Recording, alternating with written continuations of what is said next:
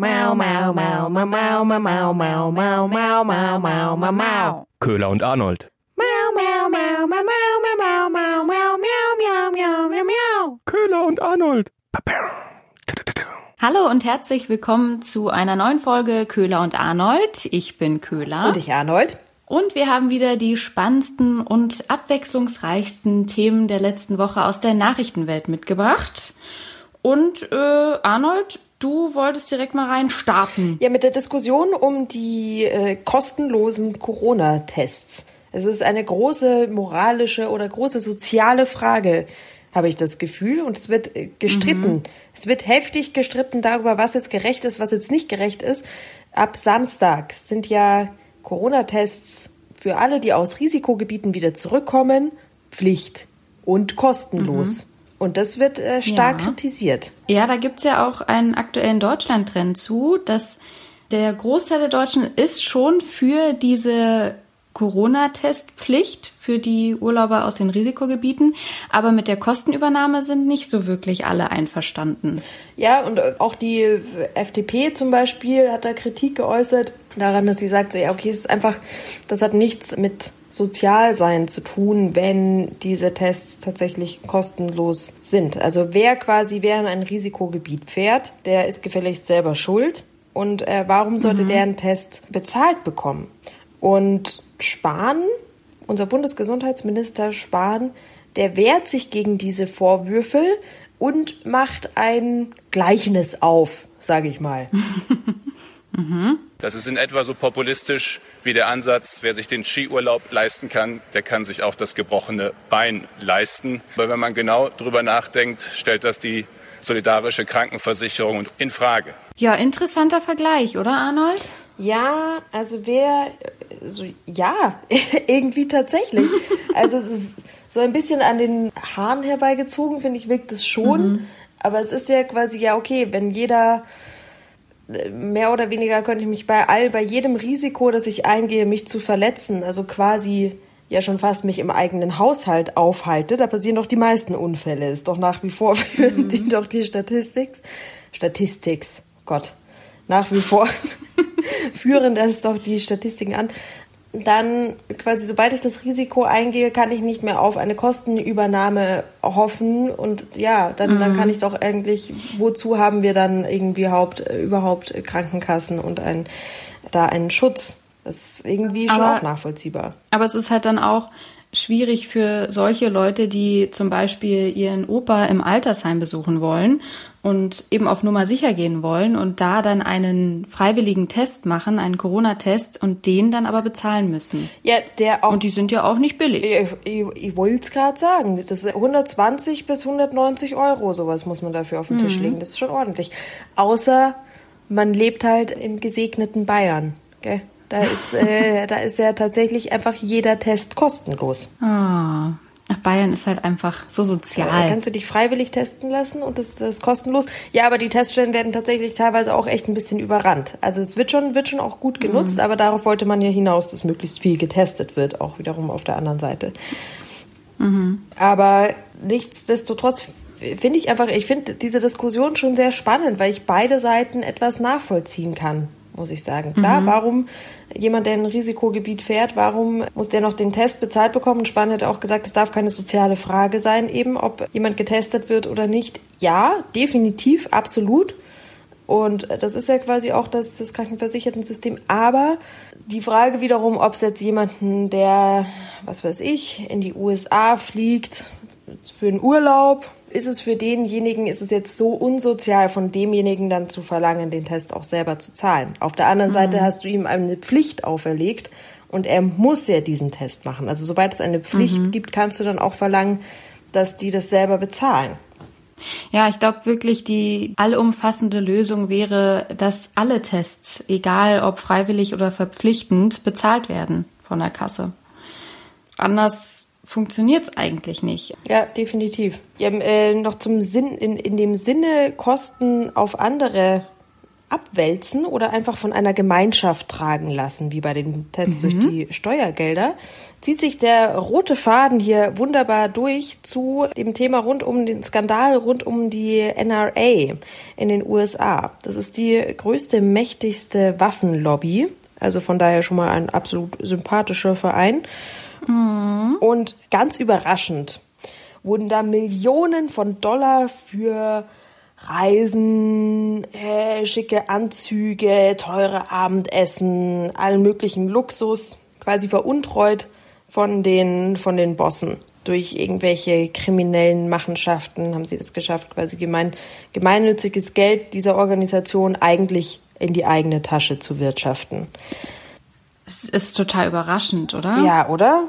Das ist irgendwie, also das Hätte ich jetzt auch nicht gedacht. ich, ich weiß auch nicht. Also so, so sympathische Männer, also das ist so, das, sie sind tatsächlich das Paradebeispiel de- des, des zu mächtigen, machtgierigen und luxusverwöhnten, gierigen weißen Mannes irgendwie. Gerade dieser Chef der Lapierre. Den kennt man vielleicht von solchen Sätzen wie ähm, immer wenn, was weiß ich, äh, Schießereien oder großer Amoklauf oder irgendwas in den USA war, hat er immer gesagt, das Einzige, was einen schlechten Kerl mit einer Waffe stoppen kann, ist ein guter Kerl mit einer Waffe. Das war immer sein Totschlagargument. Absolut logisch, ja. Für, für die Waffen und für die Bewaffnung der Amerikaner. Ja, da ist richtig, richtig viel Kohle einfach in, in die eigenen Sachen geflossen. 39.000 Dollar für einen Anzug, irgendwie mal schnell 500.000 Dollar für die Miete von, von einem Jet, Privatjet, um Urlaub zu fliegen und so weiter und so fort. Kann, kann man sich schon mal gönnen. Ist schwierig. So. Tatsächlich auch ein bisschen für einen Trump. Das ist, äh, das ist eine große, das, überraschenderweise sind das alles Trump-Unterstützer, eigentlich, die in dieser Lobby organisiert Ach, sind. völlig überraschend. Ja. Ähm, Und das ist jetzt natürlich im Wahlkampf alles ein bisschen blöd.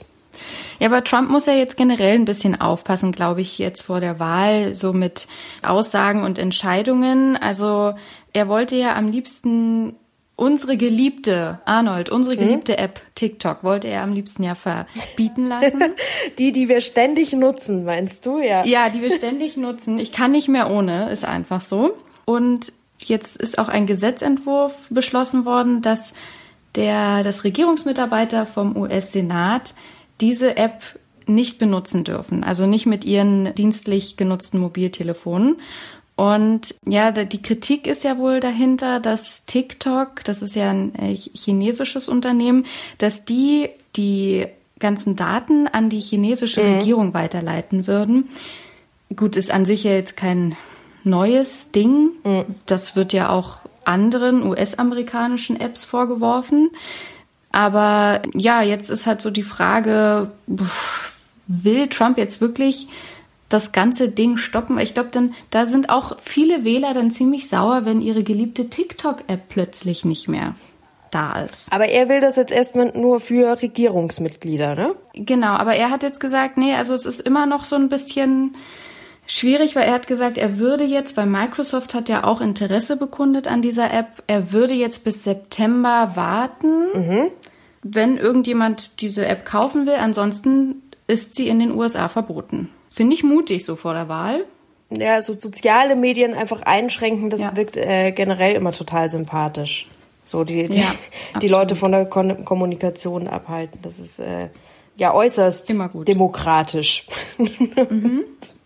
Aber um nochmal auf deine Geschichte mit der Waffenlobby zurückzukommen, ich meine, so weit muss man ja gar nicht gucken, ne, Arnold? Wie? Bei euch in München geht's ja auch gerade ab. Ich weiß nicht, wovon du sprichst. Weißt du nicht, ne? Also ich habe da einen interessanten Artikel von der Süddeutschen Zeitung gelesen, dass ja Lügenpresse. die groß die großartige Ludwig-Maximilians-Uni, die LMU, die Elite-Uni, auch ganz schön in Saus und Braus lebt, ne? Ja, wer, wer Also- Co, der Co, sagen wir halt. Wer kann, ja, ja. der kann. Entschuldigung. Ja, danke für Ja. die Übersetzung. Das ist nett. Also auch nicht nur für mich, sondern auch für unsere anderssprachigen Hörer. Ja, gern. Danke. Ja, äh, ja, nee, dort sollen ja Zehntausende Euro an öffentlichen Geldern verprasst worden sein. Das hat jetzt der bayerische oberste Rechnungshof aufgedeckt bzw. veröffentlicht.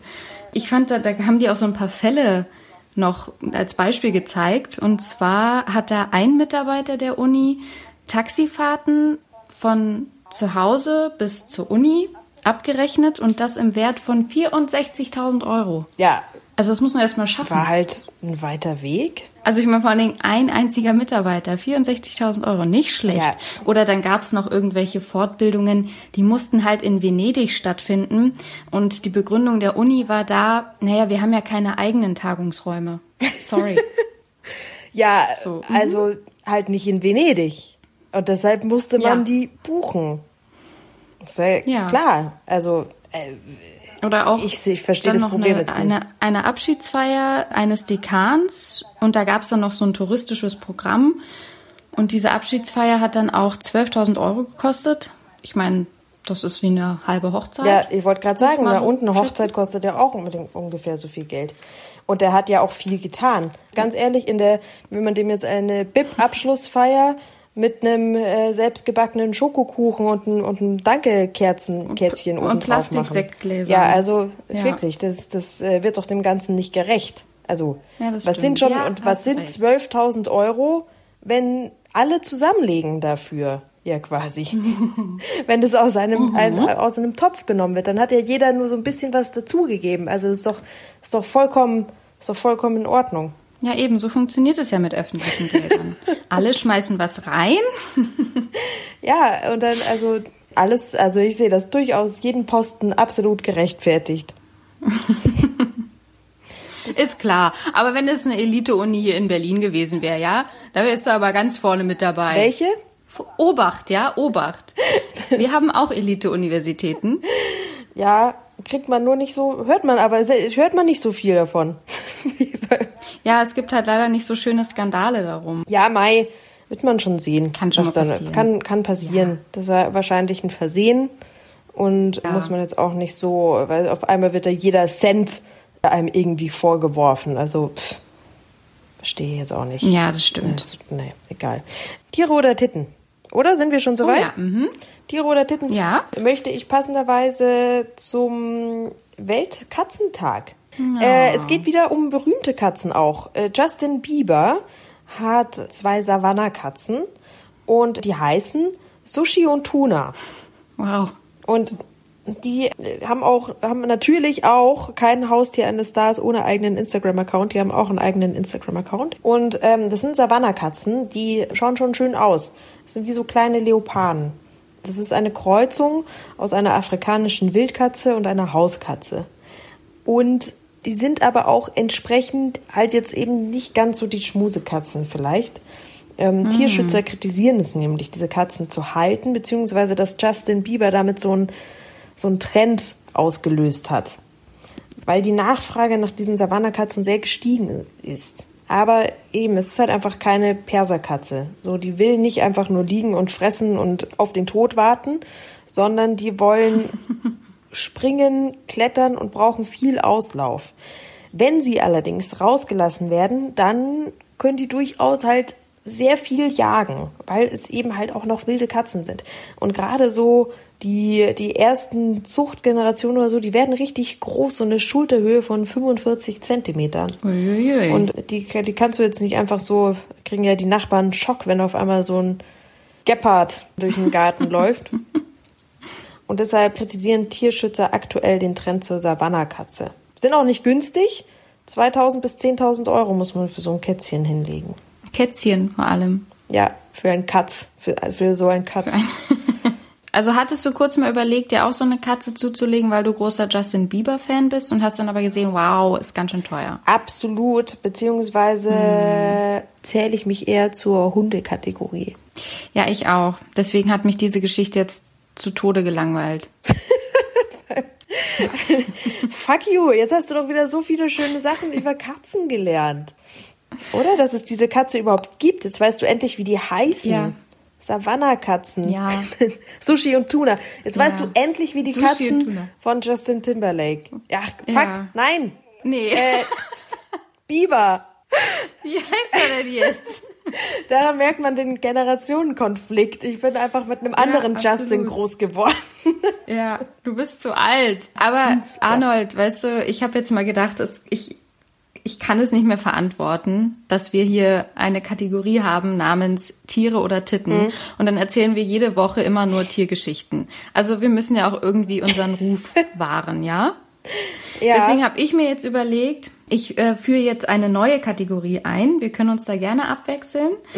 Aber ich habe, wer uns, wer uns aufmerksam verfolgt und hört, der hat ja mitbekommen, dass ich gern mal so ein paar Pannengeschichten erzähle. Und deswegen dachte ich mir jetzt, dann gibt's jetzt eine neue Kategorie namens Pannen oder Penen. Das finde ich, das finde ich eine schöne Kategorie. Ja, oder? Und weil ich unsere Hörer nicht enttäuschen will, dachte ich, steige ich direkt mal ein mit einer Penisgeschichte. Das, du schaffst jetzt quasi endlich das, was ich seit, seit zig Folgen nicht schaffe, hier zum einen mal ein bisschen Ja. Sex reinzubringen und äh, Ja. dann auch noch äh, sich eher nicht, nicht immer mit, eigentlich sehr feministisch, sich quasi mal auf die männlichen Geschlechtsteile zu konzentrieren, Mhm. nicht auf die weiblichen. Ja. Köhler, sauber, Gut, sage ich. Sauber. Was, was für eine Geschichte Ja. kommt jetzt? Gut, dann erzähle ich jetzt mal. Also in Hessen, da sorgt jetzt ein ganz bestimmter Brunnen gerade für große Aufregung. Das fand ich, fand ich schon ein bisschen witzig. Eigentlich ist es beides, Pannen- und Penengeschichte. Also das ist in so einem kleinen Ort und da wurde jetzt ein Brunnen eingeweiht. Und irgendwann ist dem Pfarrer mal aufgefallen, dass dieser Brunnen aussieht wie ein Penis. Dem Pfarrer auch noch. Und er zeigt auch, ja, dem Pfarrer. Und der dachte so, hä? War das jetzt Absicht? Kann nicht sein.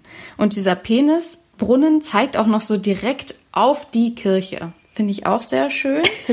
Also man muss sich den so vorstellen, das sind so zwei Halbkugeln. Und in der Mitte ist so ein Wasserbecken, was so abgerundet ist. Also es sieht wirklich aus wie ein Penis. Also wer da nicht sofort dieses Penisbild im Kopf hat, da weiß ich auch nicht. Der hat vielleicht noch keinen gesehen oder so. Aber dann wurde jetzt auch mal der Architekt befragt, so ja, was ist denn da bei euch schiefgelaufen im Architektenbüro? Und er hat auch gesagt, also uns, wir haben da ja so lange drüber gesessen, es ist keinem aufgefallen, dass dieser Brunnen aussieht wie ein Penis. Es sollte eigentlich eine Landschaft sein. Du, aber es, es passt doch, dieses Symbol passt doch mittlerweile zur Kirche wie das Kreuz, oder? Also, das, ich, ich verstehe das Problem jetzt nicht. Wiederum. Ja, also der Pfarrer findet es auch nicht schlimm. Der hat gesagt, ach, wissen Sie was, dann äh, kommen halt immer mehr Schaulustige her und immer mehr Touristen. Das finden wir gar nicht so schlecht. Das Also er find's witzig. Immerhin. Ende gut, alles gut. Oder?